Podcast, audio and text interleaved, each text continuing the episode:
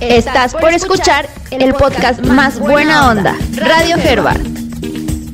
Escucho, luego aprendo. Recomendaciones, opiniones, educación y temas de interés. Bienvenidos. Hola, hola, hola a todos, buenas tardes, espero que estén muy bien. Eh, muchas gracias a todos los que están conectados, ya vemos por acá que, tenemos algo de actividad en las redes sociales. Bienvenidos a todos los que apenas están conectando.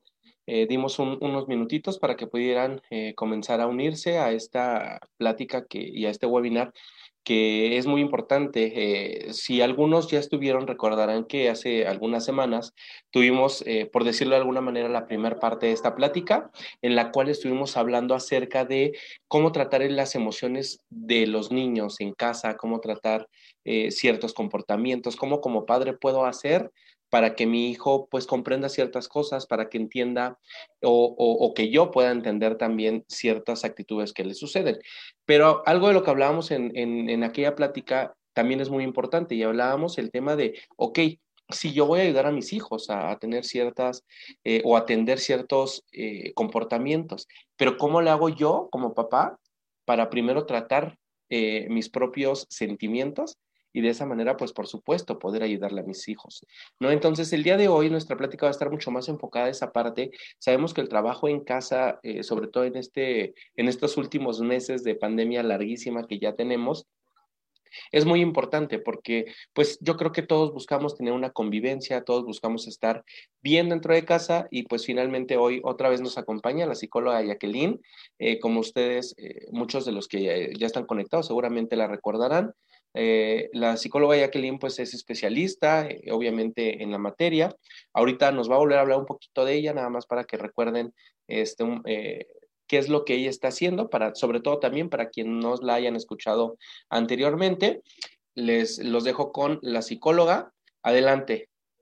Pues muchísimas gracias, muy buenas tardes, buenas tardes a todos. Un gusto nuevamente estar con ustedes y compartir principalmente este tema que es, pues yo considero de suma importancia. Como bien lo decía el maestro, ya esta sería la segunda parte. En este caso, bueno, me, ahorita comentaba el maestro, voy a hablarles un poquito de mí. Soy Jacqueline Pérez, eh, soy licenciada en psicología. Actualmente estoy desarrollando maestrías internacionales en coaching y en psicología holística tengo especialidad en lo que es psicología clínica.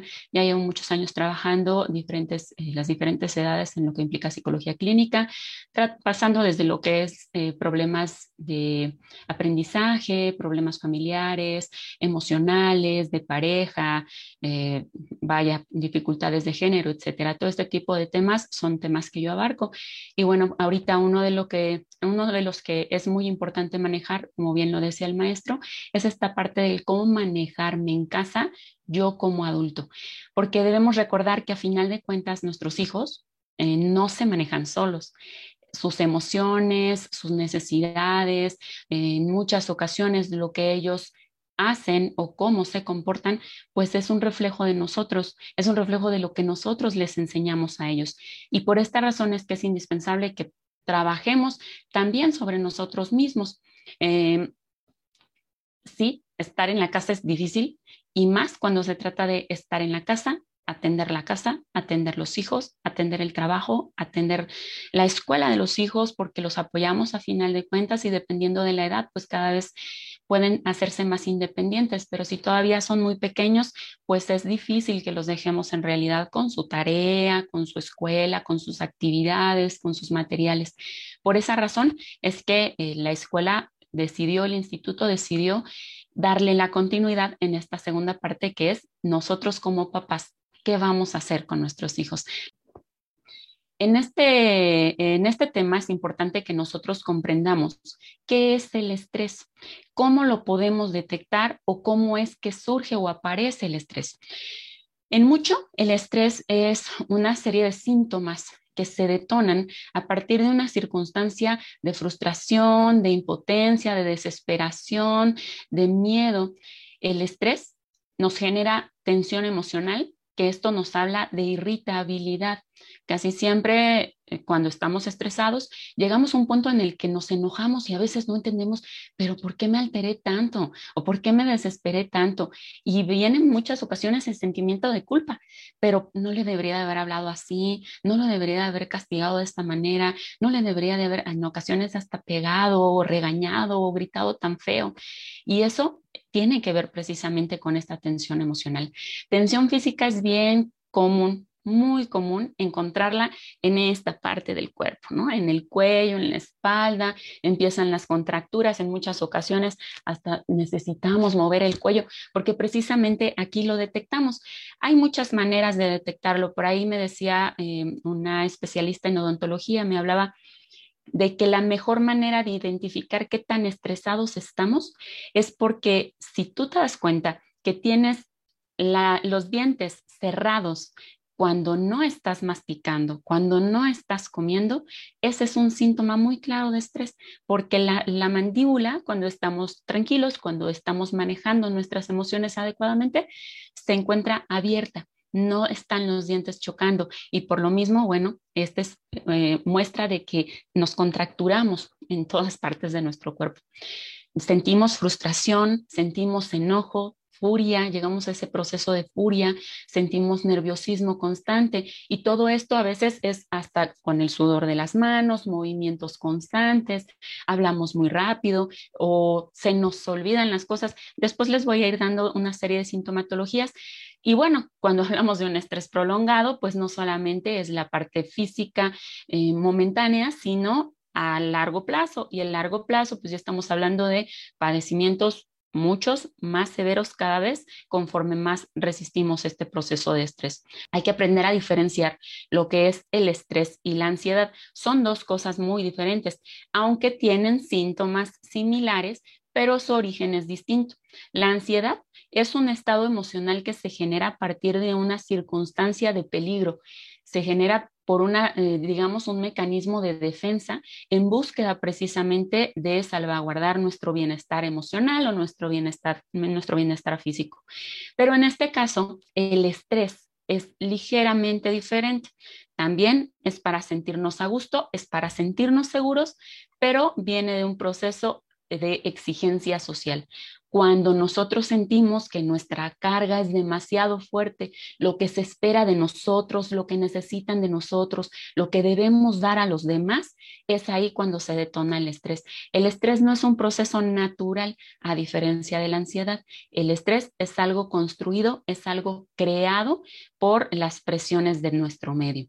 La siguiente, por favor. Ahí les van. Ahora sí, una gran sintomatología de estrés. Les estoy hablando de cansancio, pero no es de ya son las 11, 12 y estoy cansada, no. Es cansancio a veces desde que me levanto. Hay muchas personas que les preguntamos, ¿cómo estás? Bien, cansado o cansada, pero bien. Tiene que ver con este proceso de estrés, malestar en el estómago, estreñimiento, eh, retortijones, inflamación, diarreas, pérdida o aumento de peso, ahí dependiendo de cómo manejamos nosotros este proceso de ansiedad. Eh, a veces el consumo de tanto eh, cuestiones de azúcares, carbohidratos, eso es lo que nos genera el aumento de, peso o no me da hambre, no tengo ganas de nada, no se me antoja nada y por eso es que viene la pérdida de peso o a veces es porque tenemos tantas cosas por hacer que le damos prioridad a estas responsabilidades y se nos olvida darle prioridad a lo que es nuestra alimentación y nuestros horarios. El uso de alcohol o de drogas para relajarse, hay muchas personas que están en ese proceso les llaman así, ¿no? Como alcohólicos sociales.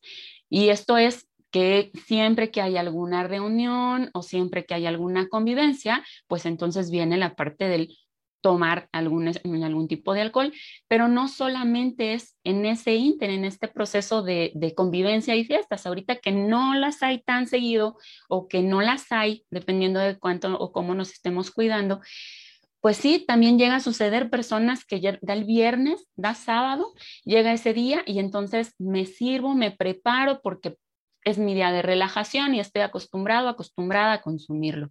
Dolores de cabeza, también esa es otra sintomatología. La siguiente, por favor. Y estos dolores de cabeza, pues dependiendo del proceso en el que nos encontremos de estrés, puede llegar a transformarse hasta dolores de migraña. La mala memoria. Y fíjense, esto es bien común. Si nosotros empezamos a vivir o a sentir esta parte del algo, algo iba a hacer ya no me acuerdo, o algo te iba a decir, o siento que se me olvida algo y a la mera hora nos acordamos de ese algo que nos olvida, que se nos olvidaba, estamos pasando por un proceso de estrés. Bien puede ser que sea poco frecuente porque estemos hablando de solamente este lapso de se me hace tarde, córrele rápido y necesito este, llegar a determinado horario y entonces ese momento, ese estrés momentáneo nos genera esta mala memoria o si estamos dándonos cuenta que es algo ya constante, también por esta vía podemos nosotros identificar qué tan estresados nos encontramos. Problemas para dormir o las ganas de dormir de más. A cada rato, a cada momento queremos estar durmiendo, queremos estar descansando o ya dan las 2, 3 de la mañana, nada más estoy dando vueltas o en ocasiones a las 11, normalmente 10 de la noche que me durmiera, me quedo completamente dormido, dormida, pero me da la una, dos de la mañana, dos, tres horas después y me vuelvo a despertar. Entonces también todos estos son eh, las circunstancias de dormir, los problemas de dormir que se pueden llegar a presentar, dolores, eh, achaques frecuentes, dolores de todo tipo, a veces es este, estas contracturas, en ocasiones son ciertas inflamaciones. El asunto es que de diferentes partes del cuerpo llegamos a sentir estos malestares. Problemas en función a la circunstancia de pareja, eh, implican los problemas sexuales, tiene que ver con lo mismo, eh, falta de deseo, falta de acercamiento, a veces nada más hablamos eh, con la pareja en cuestión a los deberes, las responsabilidades y nos saltamos la parte de nosotros como pareja, ¿no? Se nos pasa la parte de cómo convivir entre nosotros o vamos a hablar de nosotros Vienen los dolores de cuello o de mandíbula, como ya les hacía yo mención, y en muchas ocasiones también la falta de energía o la falta de concentración, ¿sale? Las fases del estrés, ahí les dan. Son tres, que son, eh, en realidad hay, diferentes autores que hablan de distintas fases, pero en este caso, eh, digamos como la más común es encontrar estas tres fases. Vamos a identificar la fase de alarma como la fase número uno. Estamos hablando de la fase en la que vamos a poner un ejemplo. Estamos en el trabajo, este, estuviéramos a lo mejor en la oficina, normalmente salimos a las seis de la tarde, dan las cinco y media y nuestro jefe, nuestra jefa nos dice, hay todo esto por hacer, ¿no? Yo sé que tengo que salir a tal hora, este, mis hijos, mi casa, el tráfico, ¿qué voy a hacer? Y entra esa alarma en nuestro organismo. Fluye la adrenalina, fluye la ansiedad, la desesperación, fluyen una infinidad de emociones. A veces en ese momento llega hasta el dolor de cabeza y entonces necesitamos eh, actuar de manera rápida. Es, esto implica, en muchas eh, ocasiones, implica circunstancias como latidos del corazón rápido, se dilatan las pupilas, la digestión eh, a veces eh, genera también esta inflamación en automático o se alenta la digestión, eh, hay una transpiración, o sea, hay, una serie de reacciones físicas en el momento con la intención de cumplir con esta necesidad que se está presentando. Viene la, la fase de resistencia. La fase de resistencia es cuando este estrés no se acaba en una, dos, tres horas. Estamos hablando de, se prolonga una, dos, tres semanas, meses y en ocasiones hay personas que viven en fase de resistencia por años, en trabajos en los que no queremos estar, es, una necesidad, en circunstancias eh, a lo mejor de salud que no son las más óptimas o a veces cuidando a una persona que se encuentra con dificultades de salud.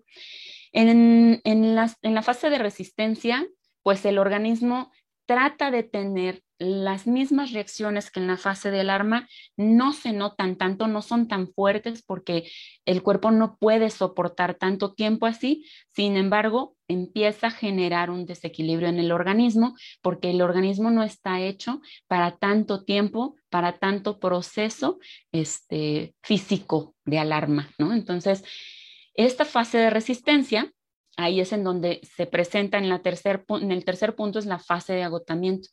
Y fase de agotamiento implica que por más que deseemos relajarnos, calmarnos, descansar bien, dormir bien, ya no podemos, ya no, ya por más que dormimos una, dos, tres horas más, ya nuestro cuerpo ya no da para más.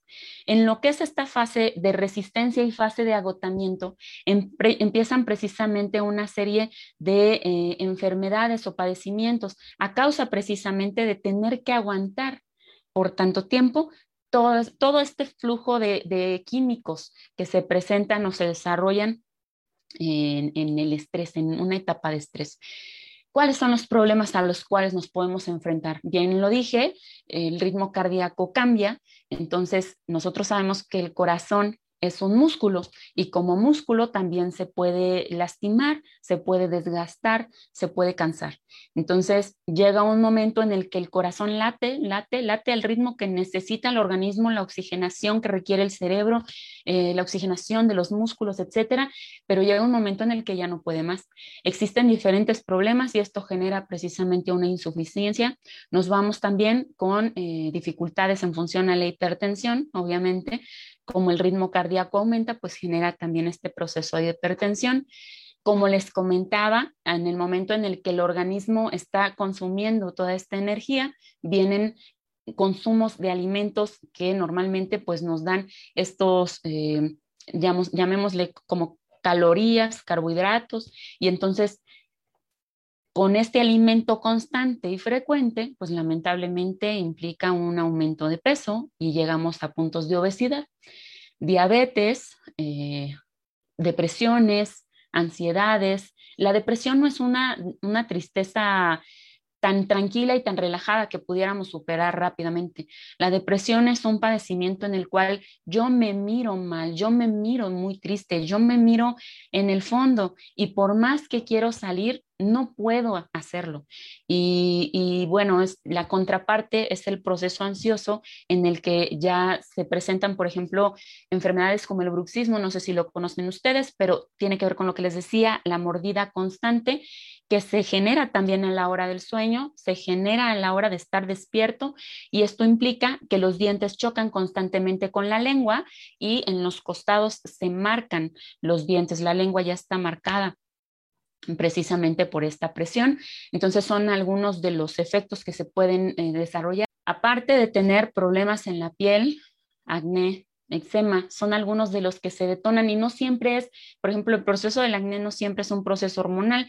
Ah, hay muchas personas que viven con dificultades o eh, problemas, alteraciones hormonales a lo largo de su vida, pero no siempre tiene que ver con esto, a veces tiene que ver con los niveles de estrés que estamos manejando y es una manera del organismo de sacar todo aquello que nos está eh, desgastando o estar avisándonos que hay dificultades. Menciono problemas menstruales porque está vinculado, como les comentaba, a inflamaciones, inflamaciones de distintos tipos. Entonces, también dentro de esto, fíjense, hace eh, unos cuantos meses estaba trabajando, eh, dentro de lo que trabajo también abarco mucho lo que es el tema de los padecimientos psicosomáticos. Esto se refiere a las enfermedades que se dan a partir de un estado emocional constante, como les comento, el organismo secreta sustancias para mantener este estado emocional y las sustancias no son, eh, no son liberadas del organismo porque vaya, no estamos hechos para tanto ni por tanto tiempo. Entonces lo empieza a reabsorber el organismo nuevamente y dependiendo de la emoción, o sea, la sustancia que nosotros producimos, es hacia dónde en nuestro cuerpo se, reabsorbe o se aterriza. Y precisamente uno de estos, eh, que era parte de lo que estábamos viendo en esta investigación, es eh, los problemas como la endometriosis. Endometriosis en muchas ocasiones es un desarrollo de la matriz, eh, lo que es el tejido que posteriormente se convierte en placenta, pero es el endometrio, se empieza a desarrollar endometrio en tiempos, en espacios, en lugares del organismo diferentes que no debería de ser, que no son, llamémosle como los del ciclo normal menstrual. Entonces, eh, bueno, ese es otro de los padecimientos que se llega a desarrollar desconfianza en uno mismo, problemas de insomnio ya mucho más graves. Hay personas que cambian mucho, muy drásticamente sus horarios de sueño, que no pueden ya dormir por la noche por más que lo intentan. Aislamientos, eh, sentimiento de inseguridad, no me quiero acercar a nadie, eh, todo el mundo me ve como si fuera enojona, enojón, desesperado, entonces mejor me evito conflictos, me evito dificultades y me alejo de todo el mundo. Y pues bueno, esta parte de la irritabilidad constante, a veces por detonantes pequeños. Les recordamos, si tienen dudas, por favor vayan anotando, anótenlas en los comentarios, este, si van surgiendo ahorita, si no más adelante, nosotros estamos para contestarlas. La siguiente, por favor. ¿Qué puede detonar nuestro estrés? Aquí en realidad solamente puse algunos ejemplos, solo algunos ejemplos. Por ejemplo, lo que implica eh, casarnos o divorciarnos, por más que uno diga voy a liberarme de ciertas cosas o voy a disfrutar una nueva etapa de mi vida, ese proceso de, de reorganización también es estresante. Por lo mismo, empezar un nuevo trabajo. Ahorita, lamentablemente, en esta etapa de pandemia, muchos de los que voy a mencionar son eh, los que se han vivido, hemos tenido que vivir, pero eh, pues parte de empezar un nuevo trabajo implica, como les decía, una nueva exigencia, una nueva organización, una nueva eh, dirección de la empresa o el jefe a quien voy a estar, con quien voy a estar trabajando, entonces genera estrés la muerte de un ser querido, que implica este proceso de duelo, implica muchísimo estrés, tanto emocional como eh, estos síntomas físicos, el nacimiento de un nuevo bebé. Ahorita también, esta no la, no la mencioné, pero también es importante. Hay familias que han tenido que, que integrarse, que han vivido en la misma casa y también eso genera muchísimo estrés porque es readaptarse, repito, es que se espera de mí y por lo tanto no siempre podemos cumplir con las expectativas. El jubilarnos por lo mismo, porque implica un cambio drástico, el desempleo, porque además, este, pues no, normalmente no es solamente cubrir mis necesidades, sino es cubrir necesidades de otros, escuela, salud, este, alimento, todas estas necesidades básicas. Otros de los detonantes son las dificultades económicas, las enfermedades graves, procesos legales de cualquier tipo, de cualquiera, mudanzas y problemas con la familia. Y este ahorita lo voy a ampliar precisamente porque eh, se vincula al punto que nosotros estamos tocando desde eh, el webinar anterior, que tiene que ver con mi interacción con mis hijos y mi interacción con mi familia. ¿Cómo puedo manejar todo este estrés? Bueno, sugerencias. Necesitamos tener horarios y necesitamos nosotros disciplinarnos a nosotros mismos. Si nosotros no le damos prioridad e importancia a lo que estamos haciendo, a cómo estamos eh, llevando nuestro diario vivir, lamentablemente vamos a caer en un proceso de dejarlo para después. Y pues estamos hablando de dejar para después cosas que son realmente importantes, como alimentarnos, alimentarnos. Eh, por lo menos tres comidas al día. Hay personas que por este proceso de tantas cosas por hacer terminan comiendo dos veces nada más y bueno, ahorita me de, como lo que no me desayuné y tampoco el organismo funciona así. Lo único que hacemos es acostumbrar al organismo a comer en mayor cantidad cuando podemos comer y por el otro lado a reservar energía, a reservar cualquier eh, grasa o cualquier caloría que nosotros podamos consumir. La procesa el organismo, la mantiene como, la almacena como grasa para cuando no comamos. Entonces, sabemos que eso también se va a las arterias y bueno, horarios de sueño, ¿no? A veces te entiendo también el proceso o el punto en donde mis hijos ya se fueron a dormir, es el momento como para hacer esto, apurarme con tal, este, a lo mejor hasta descansar, pero ahí les va también otra recomendación. Si vamos a pensar en descansar y entender, un, entender una actividad recreativa, yo los invito que dentro de lo posible dejen a un lado series, películas, celulares, este, redes sociales, déjenlas a un lado si no son videollamadas, por favor. ¿Por qué? Porque lamentablemente el hecho de tener este tipo de red social lo único que hace es que sigue desprendiendo, sigue detonando en el organismo eh, un poco de adrenalina y otro tipo de, de hormonas que son sí placenteras momentáneas y que cuando eh, cerramos el teléfono o cuando acabamos el juego, se va. Es como la duración de eh, se va a escuchar muy feo, pero a lo mejor es la persona que se está queriendo fugar con eh, alcoholizarse y pues ya que pasó el estado de ebriedad, pues después de eso el dolor, la presión, el estrés, la tristeza siguen existiendo. En ese caso es la misma función de los aparatos electrónicos.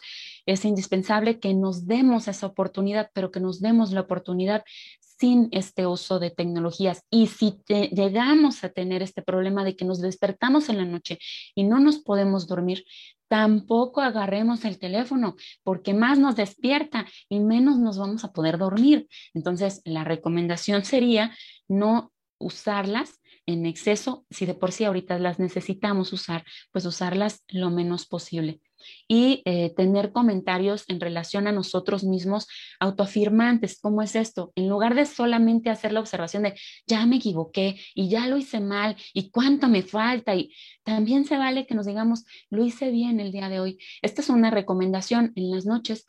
Cuando ustedes se vayan a dormir, les recomiendo que hagan una, una revisión de, de su día, solo de ese día, y busquen por lo menos una cosa buena y bien hecha que hicieron en el día, por lo menos una.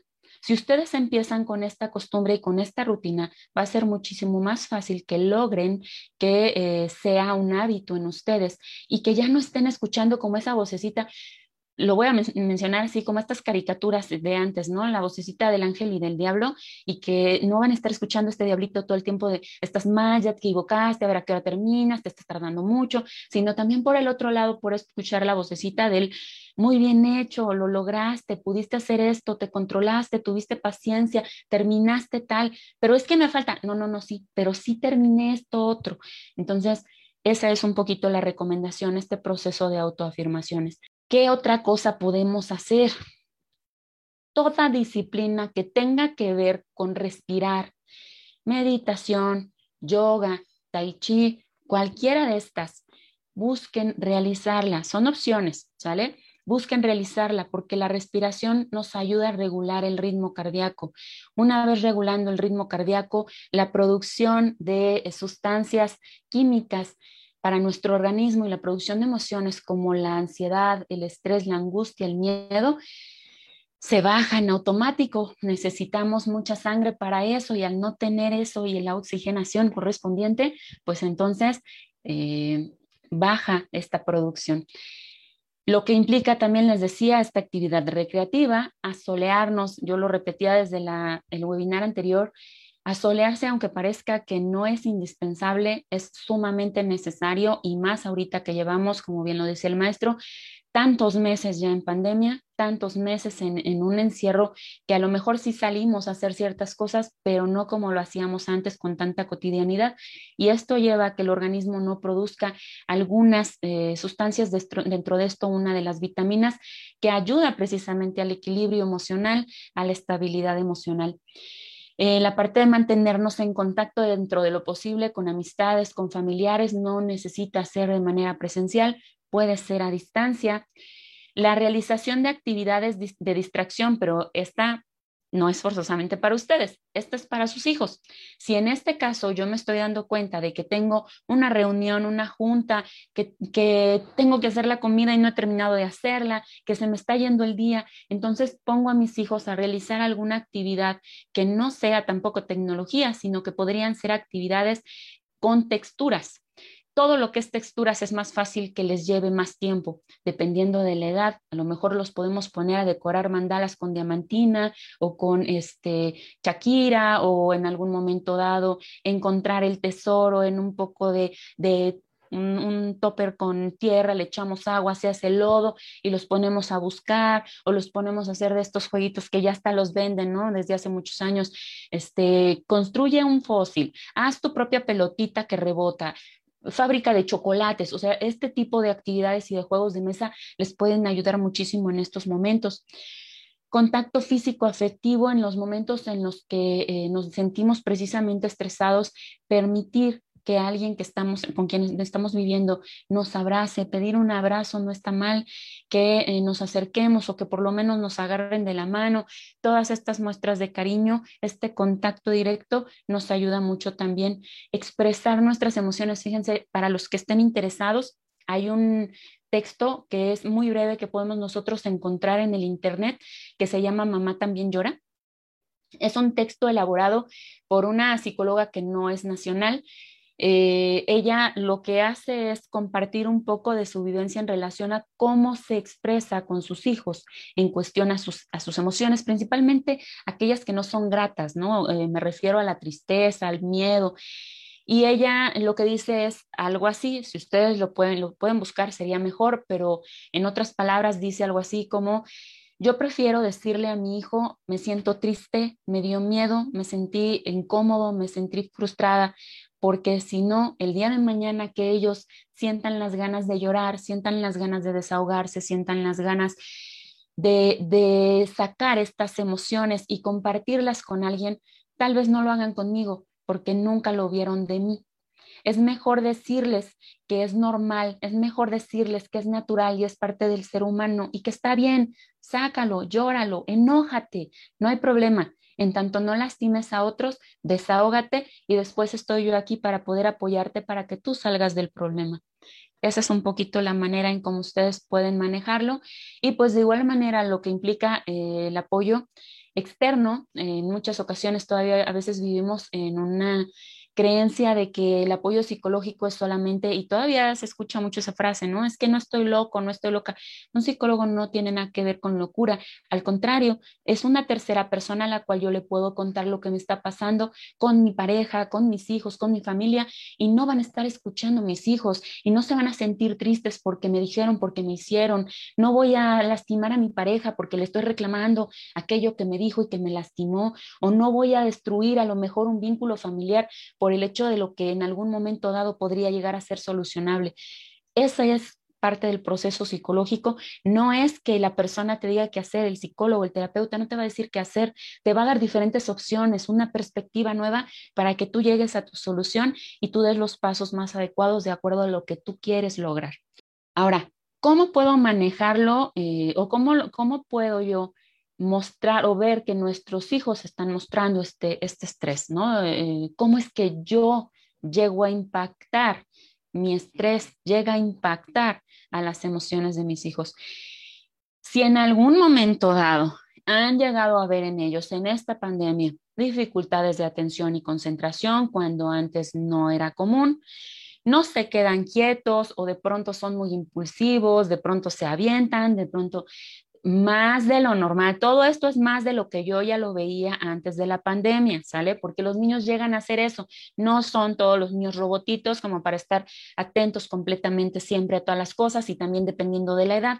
Pero si estamos hablando que esto se acrecenta, o por ejemplo, me interrumpen constantemente en mis juntas, en mi trabajo, en mis llamadas telefónicas, en lo que sea que esté haciendo, pero ven, ven, ven, mamá, papá, por ejemplo, lo que implica también la inseguridad o dependencia. A veces es este, han llegado, por ejemplo, pacientes a consulta conmigo que llegan a procesos o puntos como de, a ver, mira, hablo con tu tío, ¿no? Y está aquí el tío en el teléfono, en la videollamada, y, y ¿qué le digo? Y el tío preguntándole, ¿cómo estás? ¿Cómo estoy? Y nos preguntan a los papás, ¿no? ¿Y cómo estoy? Pues tú contéstale es que no sé, eso también es una muestra de inseguridad o dependencia. El llanto constante que a veces ni siquiera es algo grave o difícil, pero ya se pusieron a llorar, dificultades para resolver problemas o de pronto sueltan el golpe, la patada, este, el grito de desesperación o también ellos llegan a procesos de depresión lamentablemente. Ahorita yo ya les podría estar hablando, como lo comentaba en, la, en el webinar anterior, Niños a partir de tres años ya están mostrando procesos realmente de ansiedad, ansiosos y depresivos. O sea, ya no es algo exclusivo como de más adultos o adolescentes también llega a suceder con ellos, entonces necesitamos estar bien atentos a los cambios drásticos, a los cambios constantes, cuando a lo mejor no es tan notorio, pero ahí está y ya pasó un mes, ya pasaron dos, ya pasaron tres meses y sigue la misma conducta y yo hice diferentes cosas para tratar de ayudarlo o ayudarla y no hay una modificación, ahí es cuando les recomiendo hay que pedir ayuda. Como les comentaba, parte de esto que nos llega a estresar es la dinámica en la familia. Y para poder apoyarnos y que esta dinámica sea mucho más sencilla y que eh, no implique constantemente gritos, amenazas, pleitos, golpes, culpas por lo que dije o por lo que hice, pues sí es indispensable que exista disciplina. Hay que hacer una diferencia enorme entre disciplina y rudeza. La disciplina no es saco el, cinturón y te doy un golpe. La disciplina no es cállate porque si no te suelto una cachetada. Eso no es disciplina, eso es rudeza. Y eso casi siempre tiene que ver con una circunstancia de impotencia de parte del adulto, de parte de la autoridad. Disciplina implica ser firme, constante. No es no, no es, bueno, está bien, ya toma para que dejes de estarme insistiendo o toma para que me dejes trabajar o hacer lo que tengo que hacer. Disciplina no es castigos, la diferencia entre un castigo y una consecuencia es la siguiente. El castigo es para que se te quite, para que te des cuenta de lo que yo sentí, que te enojes como me enojé yo y que te duela, porque si no te duele no vas a aprender. No es cierto. La consecuencia es la que me ayuda a saber, una, me puedo equivocar, pero debo corregirlo, no va a pasar por alto, debo corregir el error cometido y efectivamente toda acción tiene una reacción toda acción que sea de parte mía va a haber una consecuencia en el exterior, no va a pasar inadvertido. Implica también esta disciplina una comprensión de parte del adulto y un escuchar. Mi necesidad no es la necesidad de mi hijo, de mi hija, porque no es la misma edad, no son las mismas prioridades. No significa que le vamos a dar únicamente importancia a las prioridades de nuestros hijos, pero también es importante dárselas.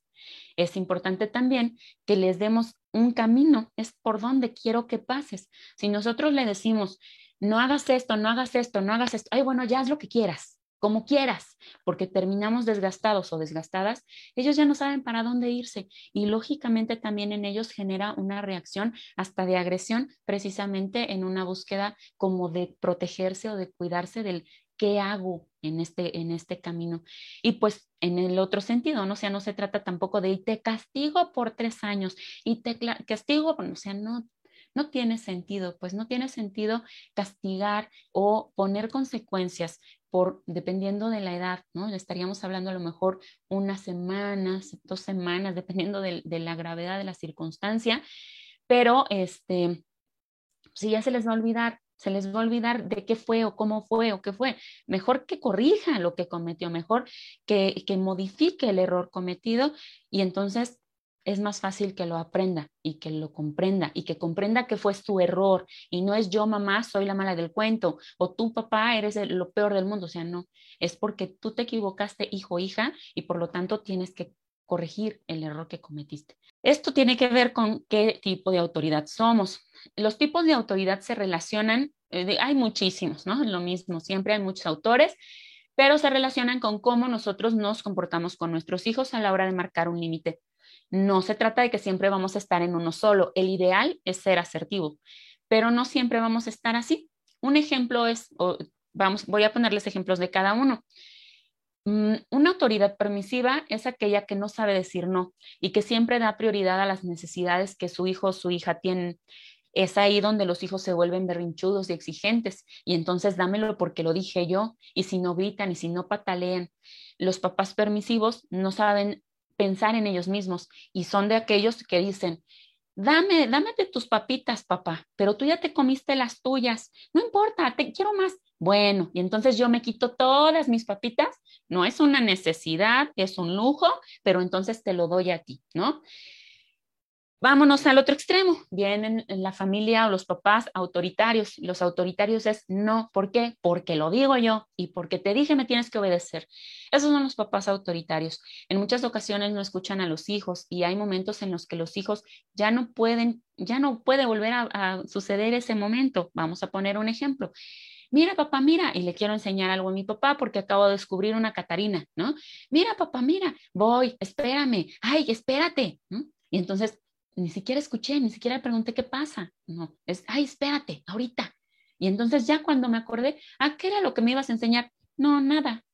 Hay de hecho, está circulando por redes, hay diferentes eh, publicidades extranjeras en muchas ocasiones españolas que son avisos a los padres precisamente en relación a los riesgos que pueden existir con sus hijos. Y hay una que, si no mal recuerdo, se llama eh, ¿qué, necesitas? ¿Qué necesitas? ¿Y qué necesitas? Eh, se refiere precisamente, lo pueden buscar en internet, se refiere precisamente a un niño que sufre un abuso por parte de un familiar y en el momento en el que se decide por fin, después de su depresión y de su miedo y de su angustia, se decide por fin a decir solo a su mamá y su mamá estaba en el teléfono, él estaba haciendo la tarea y entonces dice, oye mamá, es que quiero contarte algo. Y entonces la mamá le dice, este, ahorita, permíteme. Y entonces el niño se pierde y ya no se lo dice. Y bueno, se ve cómo se deteriora toda su vida y su salud. Y después viene la contraparte, ¿no? Se regresa, se rebobina y entonces en ese momento, si la mamá le hubiera dicho, ¿qué pasó? ¿Qué necesitas? Entonces el, hijo le dice y se inicia, ¿no? El proceso legal y te defiendo y estamos contigo. Entonces, eh, los padres autoritarios en muchas ocasiones no escuchamos, no, no nos damos cuenta y, somos más fáciles de decir un no, pero ¿qué creen? Tampoco es un no definitivo, porque entonces viene la culpa. Ay, no es que como le dije que no le iba a volver a dar nunca un chocolate, pues no, no se lo voy a cumplir. Y entonces se lo vuelvo a dar. Y entonces, pues mi hijo tampoco aprendió por más autoritario o autoritaria que sea. Y viene, pues, el deseable, que sería ser asertivos.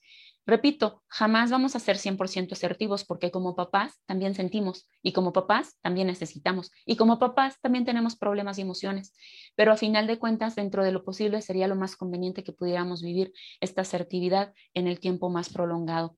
Un papá asertivo es aquel que cuando dice, papá, dame tus papitas, pero tú ya te comiste las tuyas, pero yo quiero más, ¿sabes? Yo también quiero. Te comparto un poco, pero el resto son míos. ¿Sabes? Yo también necesito, ¿sabes? Yo también quiero, ¿sabes? A mí también me gusta jugar y ganar. Todo ese tipo de circunstancias es un padre asertivo, una madre asertiva. Aquel que es capaz precisamente de decir qué pasó, qué necesitas, ese también es un padre asertivo. Eso es un poquito el proceso de las autoridades. Entiendo, repito, no siempre van a ser las mismas, no siempre vamos a poder mantenernos en la asertiva, pero sería la deseable. Y como me freno para decir no y pienso qué límites te voy a dar porque no dejo que mis emociones me venzan y entonces en el momento en el que estoy muy a lo mejor irritable, explosiva y me enojé y en ese momento me estoy dando cuenta que estoy enojada, enojado, en ese momento digo, ¿sabes? Al rato voy a ver cuál va a ser la consecuencia de lo que estás haciendo, de lo que hiciste. Respiro profundo y pongo consecuencias que sé que voy a cumplir y pongo consecuencias que sé que no van a ser castigos. Para que podamos nosotros apoyar a nuestros hijos y que esto no nos genere estrés en las horas de clase, es indispensable que dentro de lo posible reduzcamos distractores. Distractores como el movimiento constante detrás de ellos, si en algún momento dado son más de uno, dos, tres, poderlos poner en diferentes habitaciones o espacios, reducir instrucciones si sé qué es lo que tiene que hacer, entonces puedo poner una pizarra, dependiendo de la edad, puedo poner una pizarra y en esa pizarra yo le voy a decir, este, todo, le voy a poner todos los pendientes que sé que tiene que hacer, levanta tu cuarto, levanta tu ropa, este, tiende tu cama, para que entonces yo no le esté dando tantas al mismo tiempo y entonces sea más sencillo que esto vaya eh, como concentrándose, equilibrándose lo mismo a la hora de la escuela. Si a lo mejor en su momento dado la maestra da dos, tres instrucciones, la misma pizarra le puedo poner o que él o ella las anote o le digo, maestra, espéreme tantito, es que nada más me quedé en esta. Y entonces podemos irlos apoyando también. Eh, también. Establecer reglamentos dentro del tiempo de clases. ¿Cómo es eso? No juguetes, no este, eh, no llegamos tarde, el horario es este también, creamos esa rutina, ¿no? Nos levantamos a tal hora y de todos modos te cambias, te peinas, lo que hemos estado haciendo como si estuviera eh, asistiendo de manera presencial a la escuela. Es importante reconocerle sus logros. Yo sé que en muchas ocasiones no reconocemos logros porque estamos apurados, estresados y entonces se nos va el tiempo en deberes y en responsabilidades, pero todas las posibilidades, todos los logros, todas las pequeñas metas que ellos ya tuvieron, se pasan de largo y entonces no les damos ese sendero de qué es, cuál es el comportamiento que yo quiero que continúes, pero si se lo reconocemos y se lo celebramos, es más fácil que ellos comprendan cuál es el, el camino que quiero que sigan. Y pues los premios, ¿saben? Sí se vale dar premios y se vale dar premios en este sentido de convivir, No se vale de, si le echas ganas esta semana y haces la tarea todos los días sin que yo te tenga que estar insistiendo, entonces te voy a comprar el juguete, el dinosaurio que tanto me pediste o el videojuego del... No, olvídense de eso. Podemos tener premios de convivencia como el cine en casa, ponemos una película, las palomitas, ponemos las cobijas en las cortinas, que no se vea nada, todo bien oscuro.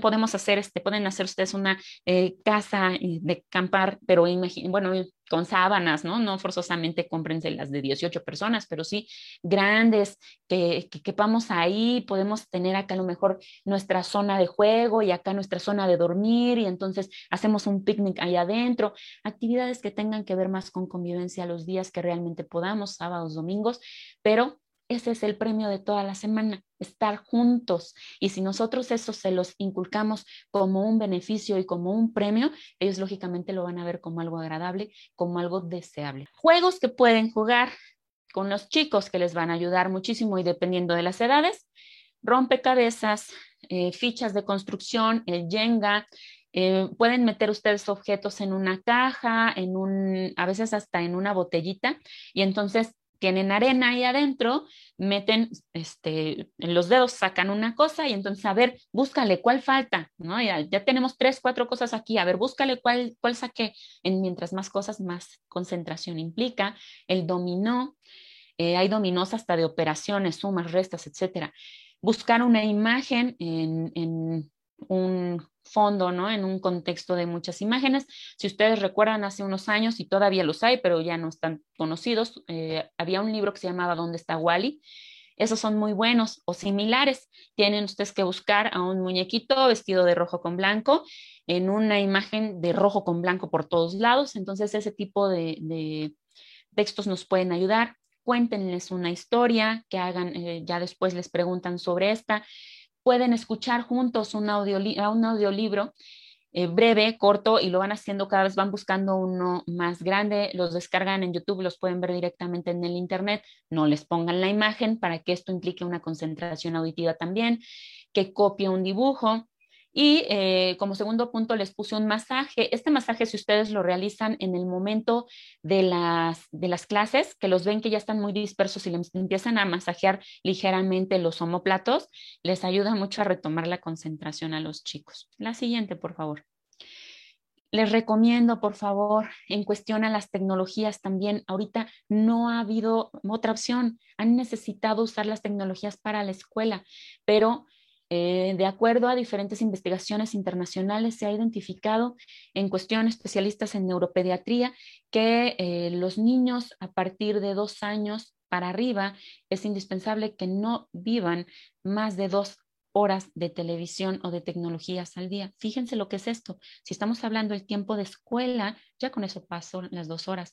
Si además les damos un videojuego y además les damos un tiempo de tele, pues ya pasaron más de dos horas, mucho más de dos horas.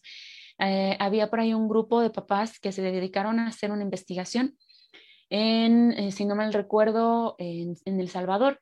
Y dentro de sus investigaciones, ellos lo que manejaban es que dar a un menor de 16 años más de dos horas de tecnologías, más de dos horas frente a cualquier pantalla, es casi como darles eh, un kilo de azúcar. Imagínate lo que le va a hacer al cerebro, imagínate las neuronas que mueren, imagínate la irritabilidad que se va a generar a partir de ahí. Bueno, entonces, si nosotros no queremos esto, pues es indispensable que busquemos actividades recreativas que sean distintas a las tecnologías, que si podemos convivir con ellos, qué mejor, o en algún momento dado, que si vamos a manejar tecnologías, pues que estemos bien seguros que son acordes a la edad por ejemplo, esa que yo puse, ¿no? Los Simpsons sí serán animación, pero no son para todas las edades. Entonces es indispensable que nos fijemos qué es lo que les estamos enseñando y pues que el uso tan constante los lleva a aislarse de la realidad, los lleva a ser eh, demasiado eh, pasivos, ya no quieren tener movilidad y a veces ya no quieren ni socializar ni siquiera por videollamada, ya no quieren ni conversar o extender los temas. Por último, les doy algunas recomendaciones que ustedes pueden trabajar precisamente en casa para todo este proceso. Una de ellas sería, eh, bueno, son dos libros de una misma autora, que es Marta Alicia Chávez. Una es la de Tu hijo, tu espejo. Es un texto que se refiere a darnos cuenta de cómo precisamente al ver a los, a los niños, a los hijos, a sus reacciones y sus comportamientos, eh, ahí mismo nos estamos viendo, reflejando nosotros, porque es parte de lo que nosotros enseñamos. Y por el otro lado, uno que se llama con golpes no, eso les dice todo, les habla de una manera de, mantener la disciplina y marcar límites sin necesidad de llegar a la agresión con los chicos. Hay otro que es el pequeño libro del mindfulness, son eh, diferentes actividades que podemos nosotros realizar todos los días precisamente para manejar nosotros mayor concentración y mayor tranquilidad. Y por último, una imagen que pueden ustedes buscar solo como para obtener alguna idea o sugerencias de cómo relajarse en casa o encerrados. Eh, puede ser precisamente esta, son 50 formas de relajarse, son 50, no todas son en encierro, pero sí las hay muchas en encierro, entonces pueden ustedes buscar opciones, son 50, por lo menos algunas van a poder obtener. Y este, pues por mi parte sería todo. Yo les agradezco muchísimo eh, su atención, muchísimo el tiempo de estar con nosotros. Les repito, cualquier comentario, cualquier duda que ustedes lleguen a tener, la siguiente diapositiva, por favor, porque creo que ahí hay una imagen todavía de uno de los textos. Este, ese merito, esa es la otra portada. Este, Cualquier duda, cualquier comentario, bien sea en estos momentos, bien sea más adelante, nosotros vamos a estar para servirles y cualquier situación también, la próxima diapositiva tiene mi número telefónico en este eh, sin ningún problema para resolver cualquier duda, cualquier atención. Yo estoy también para apoyarlos y para servirles. Muchas gracias. Eh, pues como siempre, muy interesante. Creo que todos estos eh, pequeños tips y estos pequeños consejos ayudan muchísimo a los padres que, están viendo eh, este, este webinar, porque justamente creo que eh, seguramente algunos nos identificaremos con más de uno de estos puntos que, que mencionaba durante la presentación. Entonces, creo que se cumple el objetivo, creo que eh, justamente lo que usted nos está explicando, pues, pues hace mucho sentido con lo que sucede en el día al día de, pues de cualquier persona, ¿no? Finalmente somos humanos, todos tenemos emociones y finalmente tenemos que aprender a cómo tratar y cómo controlar esas, esas emociones. Por acá tenemos una pregunta. Eh, si alguien tiene también preguntas, por favor, puedan escribirlas en el chat. Voy a dejar de compartir. Para, eh, bueno, ahorita que tenemos la oportunidad, eh, nos, nos la puedan contestar. Nos pregunta Sandy Cervantes. Mi hijo tiene la fase del agotamiento. Se duerme temprano, pero amanece cansado. Ah, y yo tengo, y yo sufro de insomnio. ¿Qué le podríamos decir a Sandy Cervantes? Bueno, varias sugerencias y una de las más importantes es, eh, es que va a parecer muy extraño, pero es real, relajarse. Si nosotros realizamos ejercicios, fíjense, solo como sugerencias o comentarios, existe yoga en familia y hay diferentes videos subidos en redes de yoga en familia puedo hacer con mi hijo de cualquier edad, con mi hija de cualquier edad, diferentes actividades que nos van a ayudar a relajarnos. Eh, podemos manejar también nosotros como sugerencia baños en el momento en el que nos estemos bañando en una cubeta con agua calientita, dejamos remojando, reposando, por ejemplo, en este caso del insomnio, lo que es un poco de flor de lavanda, lo que es un esencia de lavanda, lo que es este un, poco de eh, lechuga, ¿no? También la lechuga suelta un aceitito a la hora del agua caliente, o sea, hay diferentes hierbas que sirven nosotros nos bañamos en la noche de preferencia, nos echamos, nos, no nos secamos, nos ponemos nada más la toalla, se absorbe lo que se absorbió en nuestro organismo, nos empieza a relajar. Eh, en la parte, por ejemplo, del agotamiento, va a escucharse raro, pero mientras más actividad física realmente tenga, va a empezar a regular su tiempo de sueño y ya no va a dormirse tanto, se va a dormir menos.